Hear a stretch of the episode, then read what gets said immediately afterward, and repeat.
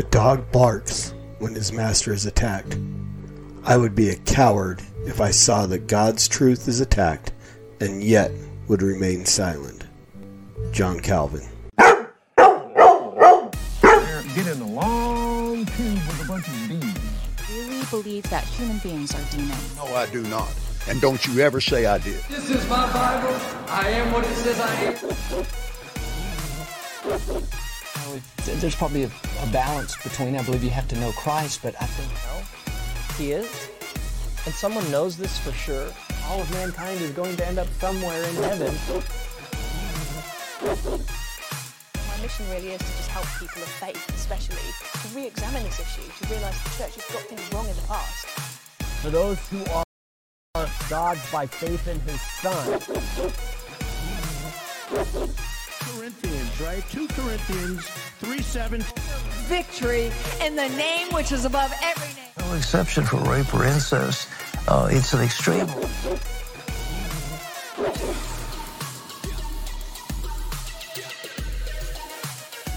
Right now, bones, ligaments, tendons, in Jesus' name, get out here right now. So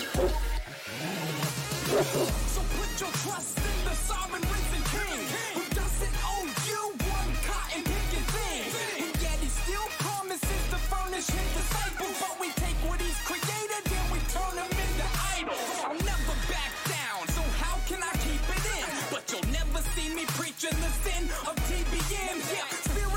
Truth is worship viewed in this chemistry, but, but some are spewing distorted views of the Trinity. They're with the enemy, their lives have been bought. Whether you like it or not, you will either get shot. No reverence from these reverends, only pathetic benevolence who claims they heal without a shred of medical evidence. They in the public eye, lukewarmer than kitchens. On live television saying Mormons are Christians. I'm not throwing stones, I'm simply shouting the truth. So if you never knew, now you're without an excuse. If you still wanna play with them cards, then let's run them. Cause even Satan speaks to others like Jeff Dunham. So who are you with? Denies a gray area. Don't make another preacher lie when they bury ya. If you're going to heaven and you know you ain't got no sin in your life, it's a good time to die. Hey, what's going on, everybody? Welcome back to The Master's Dog, False Teacher of the Week, Episode twenty-two. I'm your host, the Evangelical Norm. So the False Teacher of the Week is a segment of the Master's Dog podcast dealing with false teachers and just explaining how some of these people are false teachers and so on. And it comes from the intro video. Uh, has a whole bunch of false teachers throughout, pictures and video clips and stuff like that of false teachers throughout. If you're listening online, there's actually a video that goes with that really cool song that is the intro to this podcast. It's not just a cool song by Result. Thank you, Result, for letting me use that. That song is the theme, and but there's a video. So if you've never seen it, if you're just someone who listens online, you should run over to YouTube and just check out that first couple minutes and look at the intro video and see all the different false teachers that are there. So long story short, too late. Uh, one of the ladies from my church came and said, hey, can you just kind of break down who these false teachers are? Because I didn't know, I don't know who some of the people are in the intro. I thought some of them were actually solid teachers, so if you could. So I started with Stephen Furtick, which was who she asked about. And then I've just gone person by person as the video goes on. Some people appear in the video more than once, and so you'll you'll we don't do them twice, but so when they appear again, we just skip over and move on to the next person.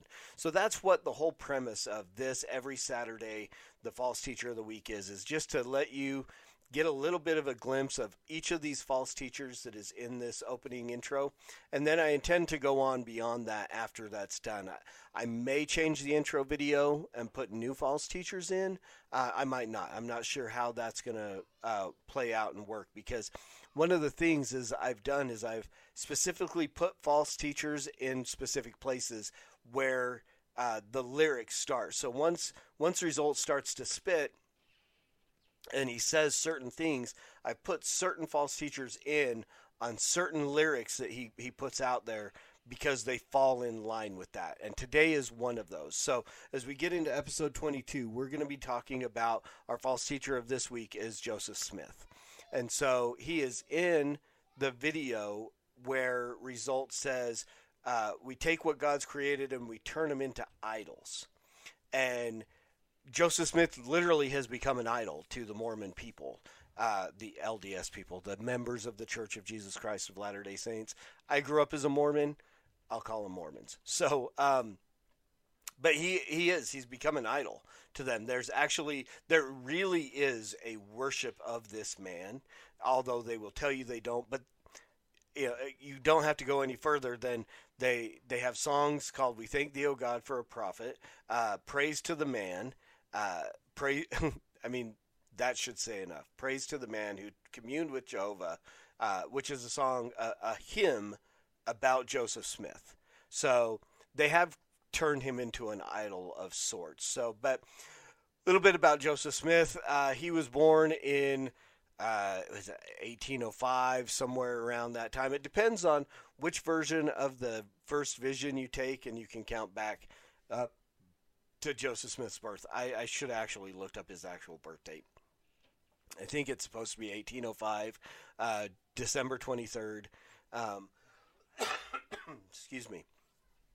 So he was born early in the uh, the what is it, eighteenth century, seven or nineteenth century, the eighteen hundreds, um, and so he is the man responsible for founding the Church of Jesus Christ of Latter-day Saints. So the story goes, and and the official first vision is Joseph Smith supposedly had a vision of God the, the Father and Jesus.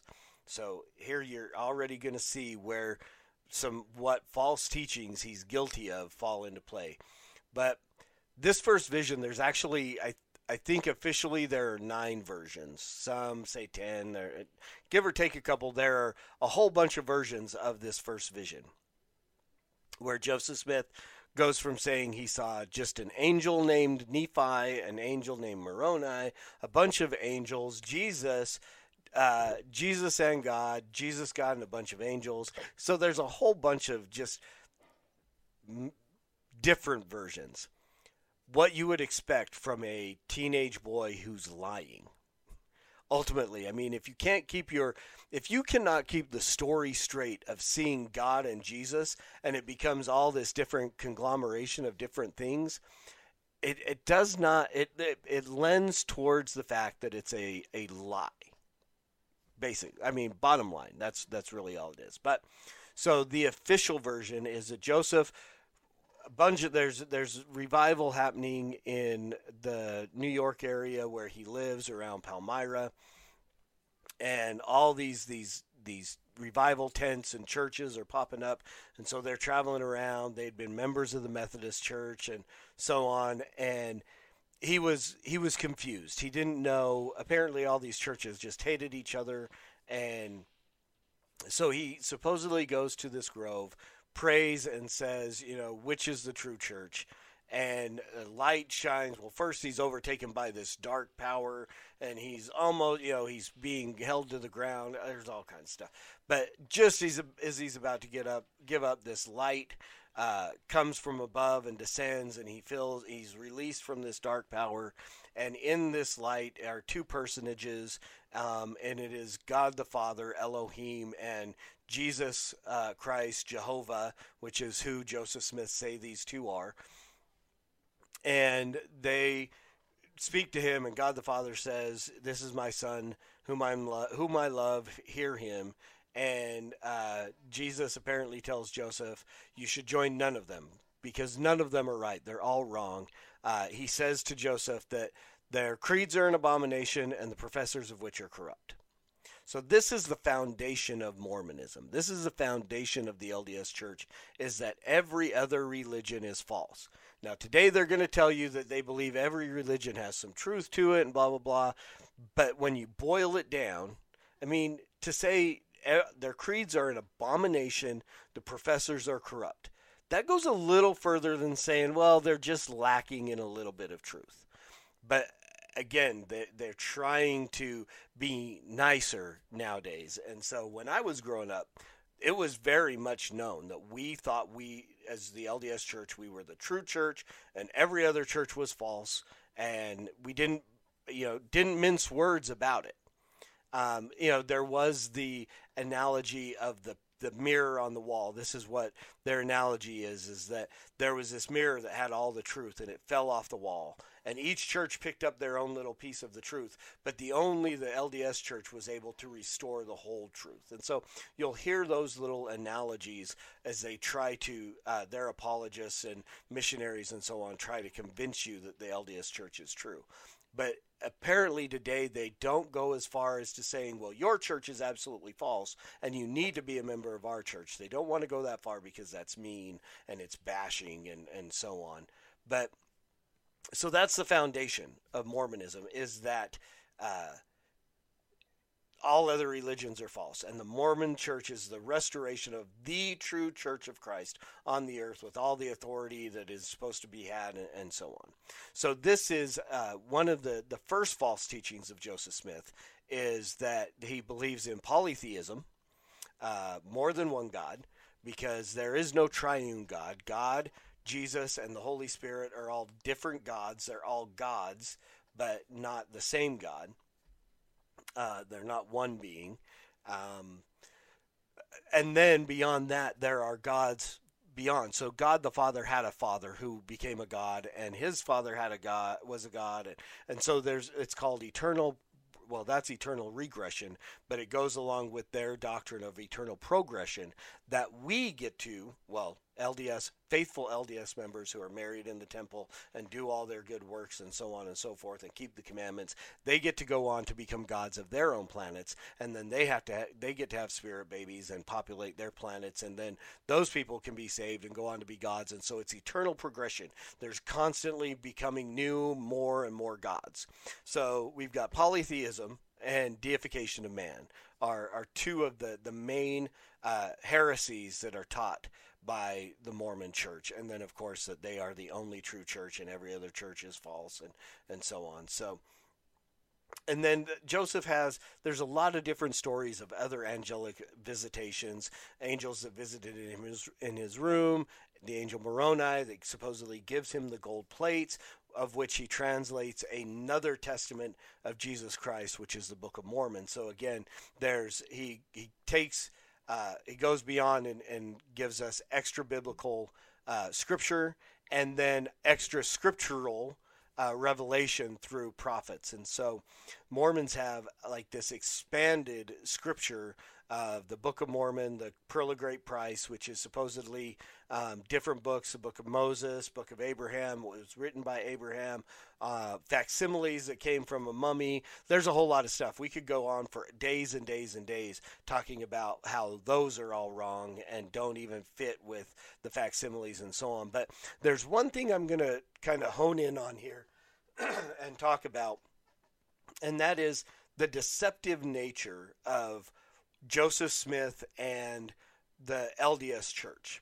And I'm going to use the, the translation of this Book of Mormon, these golden plates, uh, as just kind of a, a, a picture of the deceptive nature of the, the L D S Church. So supposedly Joseph Smith received these plates from the angel Moroni, upon which was written a record of Jesus's people here in America. So Christians here in America, essentially, they were Israelites that came over around the time, well, some came around uh, the time of Babel, some came around over around the time of the exile into Babylon.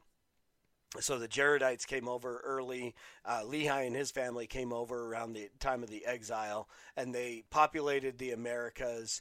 Uh, the uh, the introduction to the old Book of Mormon used to say that the uh, Hebrews were the primary uh, ancestors of the American Indian, and then when D N A things and stuff started coming out, it was actually changed to say that uh, Lehi and his family were among the primary, uh, among the ancestors. They took the the principal, or primary was the word that was used, out. So again, we see deceptiveness going on there, but as I grew up in the Mormon church, these were the pictures that I saw um, of Joseph Smith and the translation plates are there. You know, we had this idea of what they looked like. I played the angel Moroni in a play when I think I was like five or six. So I got to pull out this, this thing of plates and give them to Joseph Smith. And um, my I put them in the, the box wrong at one point, and so I couldn't get them out. They were stuck. It was funny.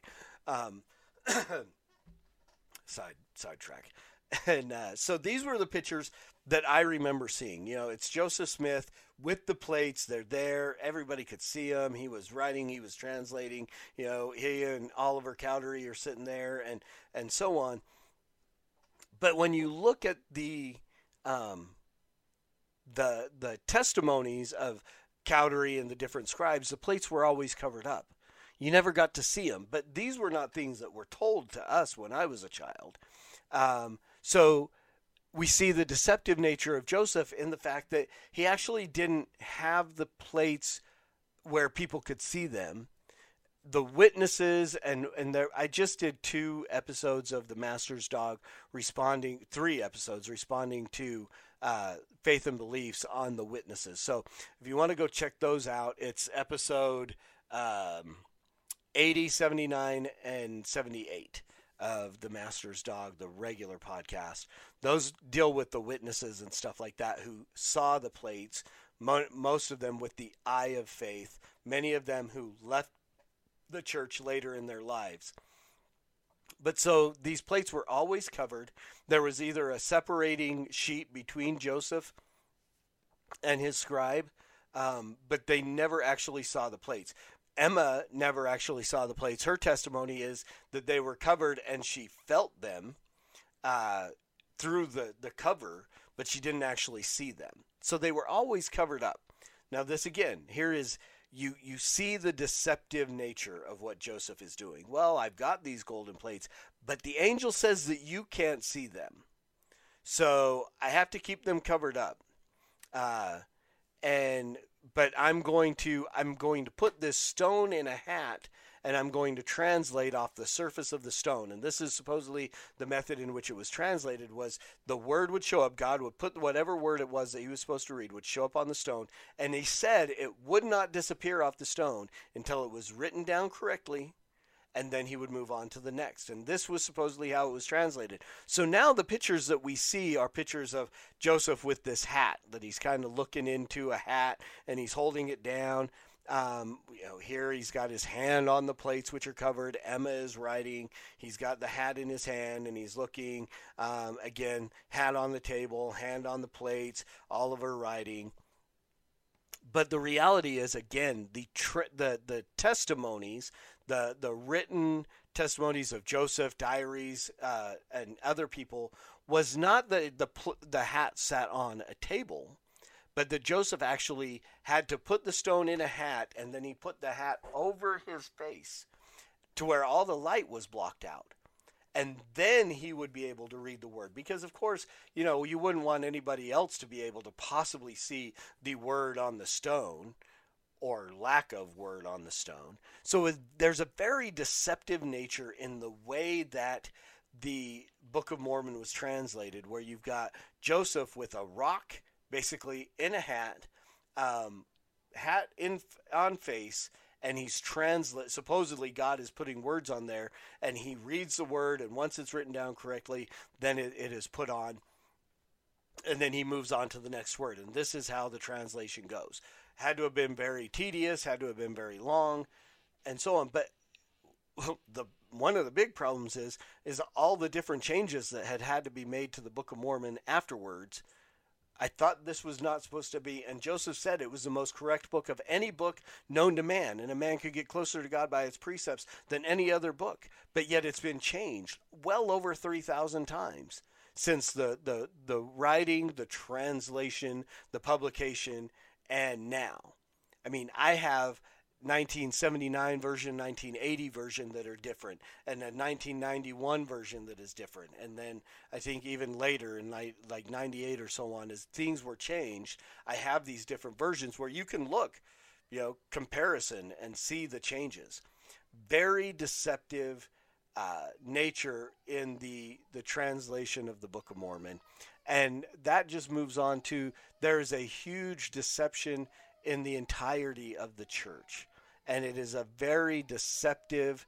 I'm, I'm sorry, I, I hope you can't hear. My my niece is upstairs crying. So hopefully that's not bleeding into the microphone.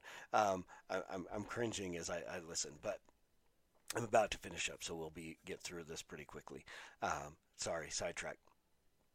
So you see the deceptive nature and all kinds of things that have changed over time. You know, the the blacks not being able to hold the priesthood, and then suddenly they are, and all kinds of different things that have changed. It is a very, I don't want to say fluid, because it's really not. It's it, it flows with political pressures and stuff. Polygamy, no polygamy. Um, all these different things that happen throughout the church. The Mountain Meadows Massacre and the cover-up that occurred there, and then, you know, it came out. And so a lot of deceptiveness, and that is that is the nature of Mormonism, is it is to be deceptive. And you they they can't separate from that. And you see it even in the apologetics today. I pointed out a lot in the uh, in the Saints Unscripted podcast as I respond to different things. You can see the deceptive nature of what they do, in the, even in their podcast, of trying to explain different doctrines and, and aspects of, of their church. And so that is... And it's all the legacy of Joseph Smith from the beginning, the lie that was told about this first vision and the, the birth of this false religion that is full of heresies. We could go on and on and on for days, could devote an entire podcast just to that, and we won't. So um, there you go. Joseph Smith, False Teacher of the Week, number twenty-two. I hope this was helpful to you guys. I hope if you're L D S and you're watching this, you can see the the deceptive nature of, of what happened uh, throughout the, the history of your church a little bit, and that it will cause you to question. It really do. I want you to question the teachings of the L D S church, because it is false all the way around.